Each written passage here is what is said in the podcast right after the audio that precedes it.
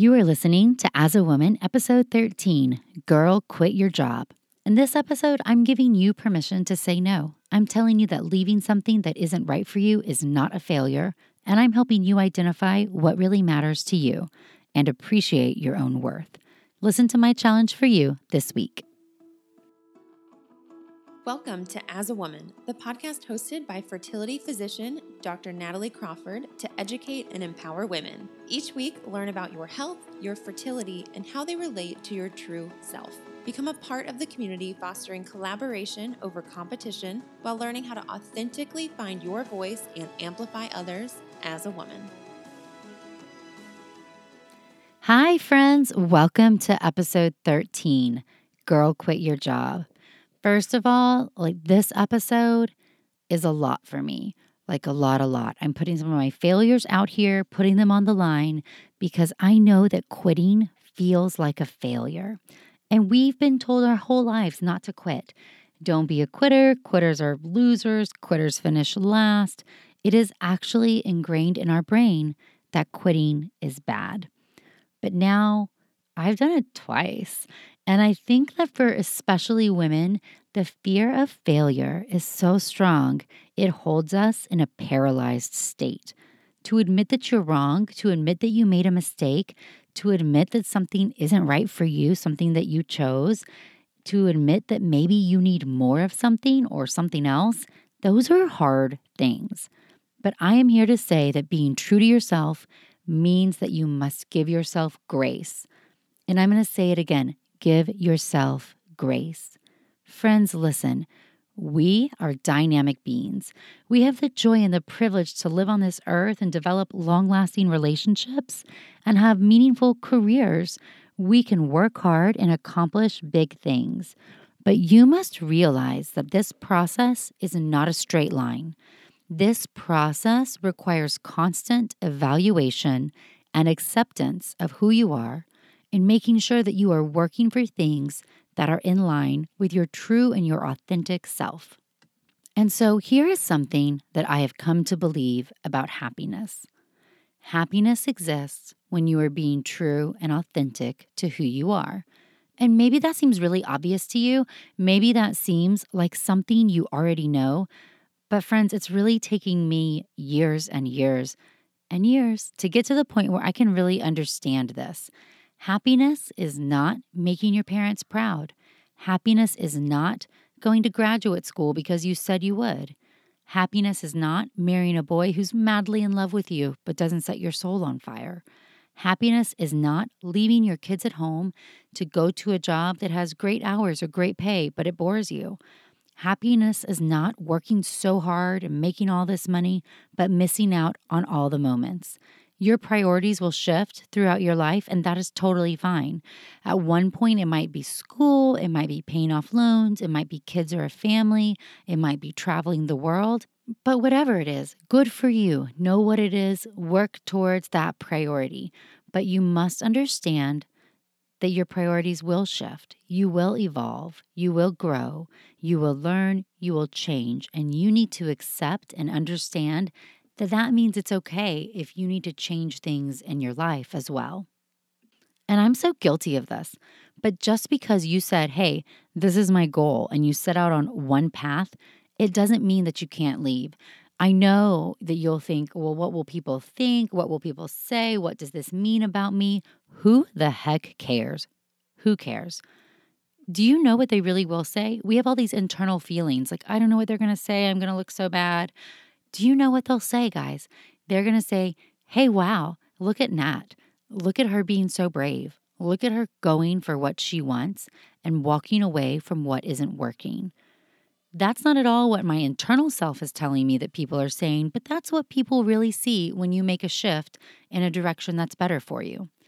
Quitting is the most powerful thing you can do when you do it for you, when you do it because it's the right move, and it's always the right move to leave the wrong thing. And this is what you owe yourself.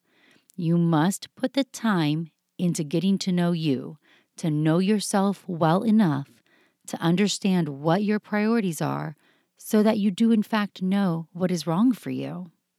And so now I'm going to talk a little about me because I don't know you, but I know me. I would never describe myself as anxious. That's not what I would say my personality type is. But I can tell you this I start to feel anxious when things do not make sense, when the things that I'm doing, the things that I'm giving my time to, the choices that I'm making are not in line with my true self, what I really feel inside. I think that happiness and balance only exist when we are one complete person, when we are showing our inner self on the outside, when we can be one comprehensive person to everybody, being authentic and working toward our goals. That really is what balance, happiness, peace is all about. And remember this things do not have to be worked out to be okay. You don't find balance, peace, and happiness by getting to the end of the destination. You find balance, peace, and happiness by knowing you are on the right path, by prioritizing the right things, by being true to yourself, and being honest with yourself on the journey. And when things aren't this way, sometimes the first clue to yourself is feeling something unsettling. Something isn't right. And for me, it's an anxious feeling that something I'm doing isn't really making sense. And there is power in this moment. And this is where most of us go wrong. This is where I've gone wrong in the past, and where I think a lot of women go wrong. Because listen, if you can learn to listen to yourself and trust yourself, you are so freaking powerful. Girl, you are powerful. I mean it. But that's not what most of us do. Most of us start to feel anxious, unsettled, wrong, like we're not performing, and we start to give more of ourselves to the wrong thing in an attempt to make it better. We start spending less of ourselves on the right thing, start spending less of our time on our priorities because we're giving into this wrong thing, thinking that we can make it better or that that feeling will go away because we become set on not failing. We create an internal angst among us. Our soul, our internal self knows that none of this is making sense but our stubborn, goal achieving self, our little perfectionist side, refuses to hear it. So we keep on marching forward, further away from who we really are, avoiding the dreaded admission of, I was wrong. And the longer that this goes on, the worse the anxiety and the harder it is for us to see what really is inside our own heart.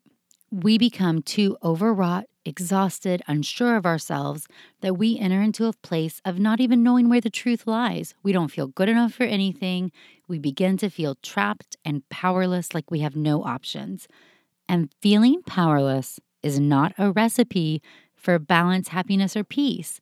Let me tell you that. I've been there. It is not. It is actually the worst feeling in the whole world. It pushes you into further anxiety and despair it brings fear into your real life, and it is not a good place to be. But you are not powerless. I know it is easy for me to sit here in the closet and say that, but listen, you are not. And I know this because I've been there. I have been called crazy, selfish, narcissistic, unappreciative, immature, and all sorts of things. But I am not those things, and I know that I'm not. What I am is a girl with really big dreams who wants to make a difference, but doesn't want to sacrifice her entire world in the process. My family is number one. If that doesn't work for you, I'm walking away. You can stop following me on Instagram. That's fine. I'm saying no. But if I'm spending time away from them, it's got to be for what sets my soul on fire because that's the truest thing I can say to you. And when I say this, I'm starting to lean into my own power. And I want to help you do that also. But let's talk about this in real life so I can give you an example of one of the times where I've been there. Most of you listening know that I matched into emergency medicine. I completed my whole intern year in emergency medicine before I switched over and started over in an OBGYN residency. And this was such a hard time for me, you guys. I've never really taken the time to talk about it in detail. The truth is that I always wanted to be a doctor. Always, always, always. I matched. I started emergency medicine and I quit. Gosh, it wasn't like four or five months later that I sat there with my program director and I quit.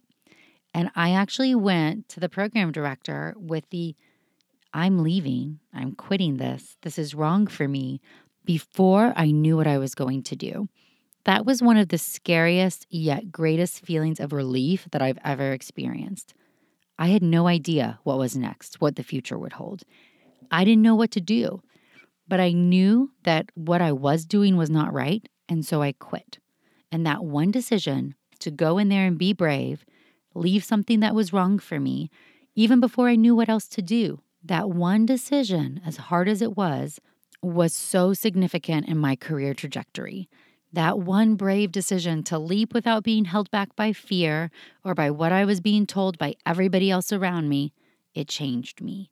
And it's easy to say that you wouldn't be listening to me right now on this podcast without that decision.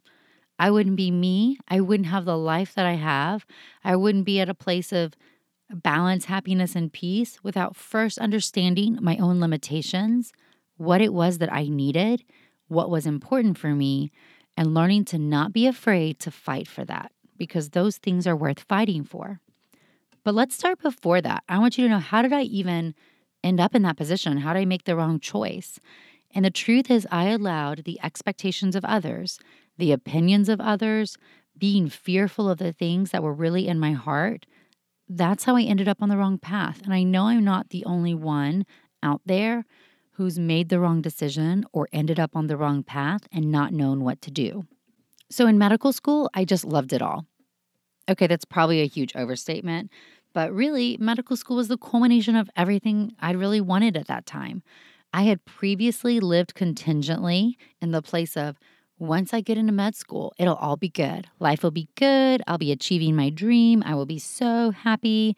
Yay, I made it.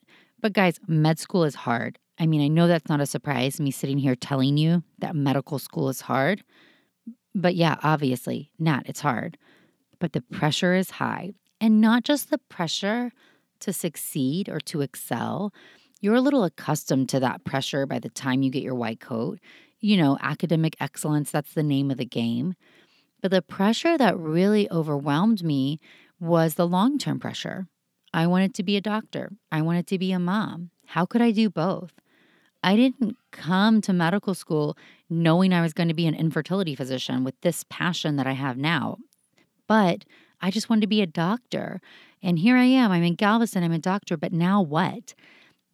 It might not be a surprise to some of you that the current medical school curriculum is not set up to allow medical students to find their true calling or to explore lots of options. And I really think this is one reason why we, physicians who are on social media but done with our training, who are on Instagram or other public platforms, are gaining strength.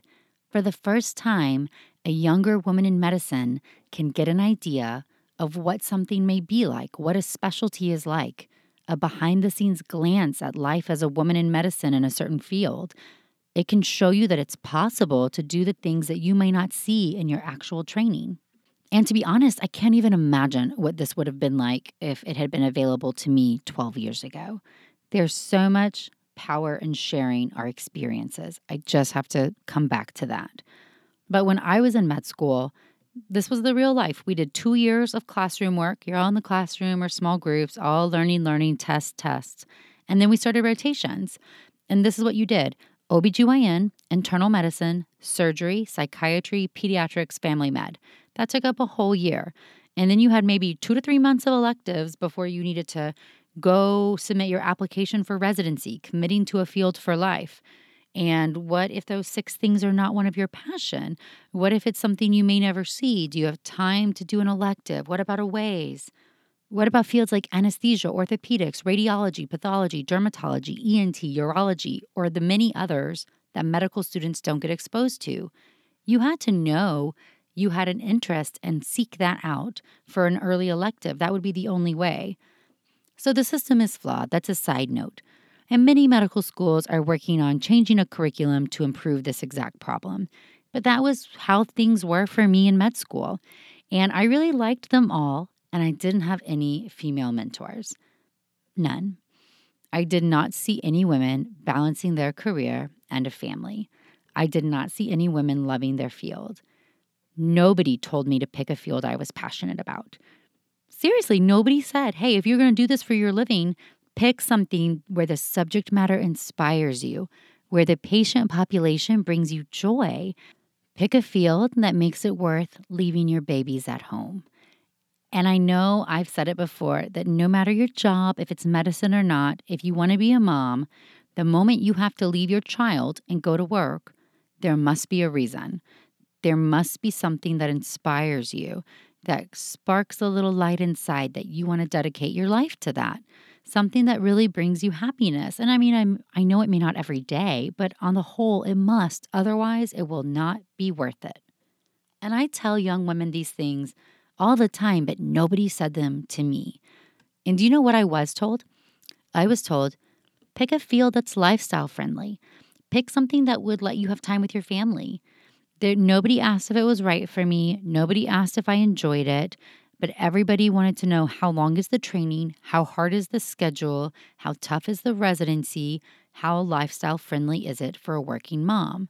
And without any female mentors, liking all my clinical rotations, I matched into a really competitive emergency medicine spot. It was a great program. It was a great program. Nothing was wrong with the program, it was just wrong for me. I had no idea how much I needed to take from my patients. I really need continuity. I wanted to follow a patient through a problem and be their person, be their doctor. And we use that word a lot in medicine continuity. But in the ER, a patient comes in with a problem, you work them up, figure out the diagnostic puzzle, you send them home or admit them, or you leave and the next shift finalizes their care, and you leave and then you do it all over again. It is an incredibly hard and extremely admirable job. You have to know enough about everything. You are constantly calling consults and figuring out the best plan for each patient. I was miserable. The people who were not miserable, who excelled in the field, were freaking rock stars. They could come in, give 110%, and walk away. They didn't miss that interaction with the patients. Like they could give it all when they were there and they could go home and enjoy their home. And it killed me. The leaving the patients, not knowing if I did the right thing. Was I right? Was I wrong? What happened? That lack of follow through tortured me. And I suddenly realized that I was not getting what I needed from the patient doctor relationship. I needed more. I really wanted to be that person, to be there for the patient, to know their whole story. That's what I love about medicine. And it wasn't there in the ER, it would never be there. The environment was not right. And so, do you know what I did when I started feeling this way? Like any good perfectionist would, I tried harder. I put more of me into the situation. I tried to will the environment to be right for me or tried to will myself to fit into the environment. I tried. I loved the people, but something was missing so much that the harder I tried, I just kept getting further and further from myself. I started to feel anxious and depressed. And when I mentioned these feelings to other people before I'd really figured it out, this is what they would say Well, the ER is hard. Well, everyone feels this way intern year. This is just intern year blues. Residency's only three years. You can work as much or as little as you want when you're done. But guys, no, those were not reassuring, and they made me realize that I really was losing myself in my attempts to change for the environment. I was exhausted and unhappy. I found it hard to read or study or even invest more of me into it at some point, and I felt such an internal conflict that I knew I was losing who I was and losing that joy for something I previously had loved. So I scheduled a meeting with my program director and I told him, I'm so sorry. I've made the wrong choice. This program is great, it's really supportive, but it's not right for me, and I need to find another field. I need to quit this program. Guys, that was so scary. I like can't even tell you. It was a defining moment for me though. I felt so powerless. I felt so ashamed. I felt so embarrassed. I felt like a failure. How could I have gotten into this spot? And my program director, he said the most beautiful thing to me. And to all of you who are or who may ever be in a position of power, just listen. Let's all try to strive and be as amazing as my program director was for me. He said, Natalie, you're a great doctor. Any field would be lucky to have you. And I will stand by you and we will make this happen. You need to go and think about all of your experiences, what you liked and what you didn't, and what is missing. And don't give lifestyle or work hours or training length a single thought, not a single thought. You will make a job work for you. You will have a family, but if you don't love it, it'll never be worth it. And seriously, that was one of the most profound things for me. It was so different than every other message I had ever received as a young woman in a competitive field. And so we agreed I would stay for the year. It would give me time to figure things out. And I wouldn't leave my peers high and dry. I'd give him a chance to fill the spot, but I was done. I was quitting. And I still have a copy of the recommendation letter he wrote me for other programs. And to have someone support like that on a journey and finding yourself, there's nothing more meaningful to a young person. And so OBGYN called to me and you can imagine what I heard from that end. OB is so hard. The culture is mean. You're crazy. You could be done with training in two years, but you're going to do four more. I mean, really, it was seven more because I did a fellowship. But I heard all of these things, but I knew that taking care of women at vulnerable times of their lives was what really was inspiring me. I wanted to be an advocate for women's health, and I wanted to be an expert on a subject matter that really mattered for me, be an end game for my patients. And REI is so right because it's a bigger extension of this. Talk about vulnerability and advocating for women. Talk about relationships and knowing your patients. It is without a doubt the field that I'm supposed to be in. And I can leave my sweet, sweet babies at home four mornings a week because I love it, because it inspires me, and I am passionate about it. But I had to leave the things that were wrong to get to this point.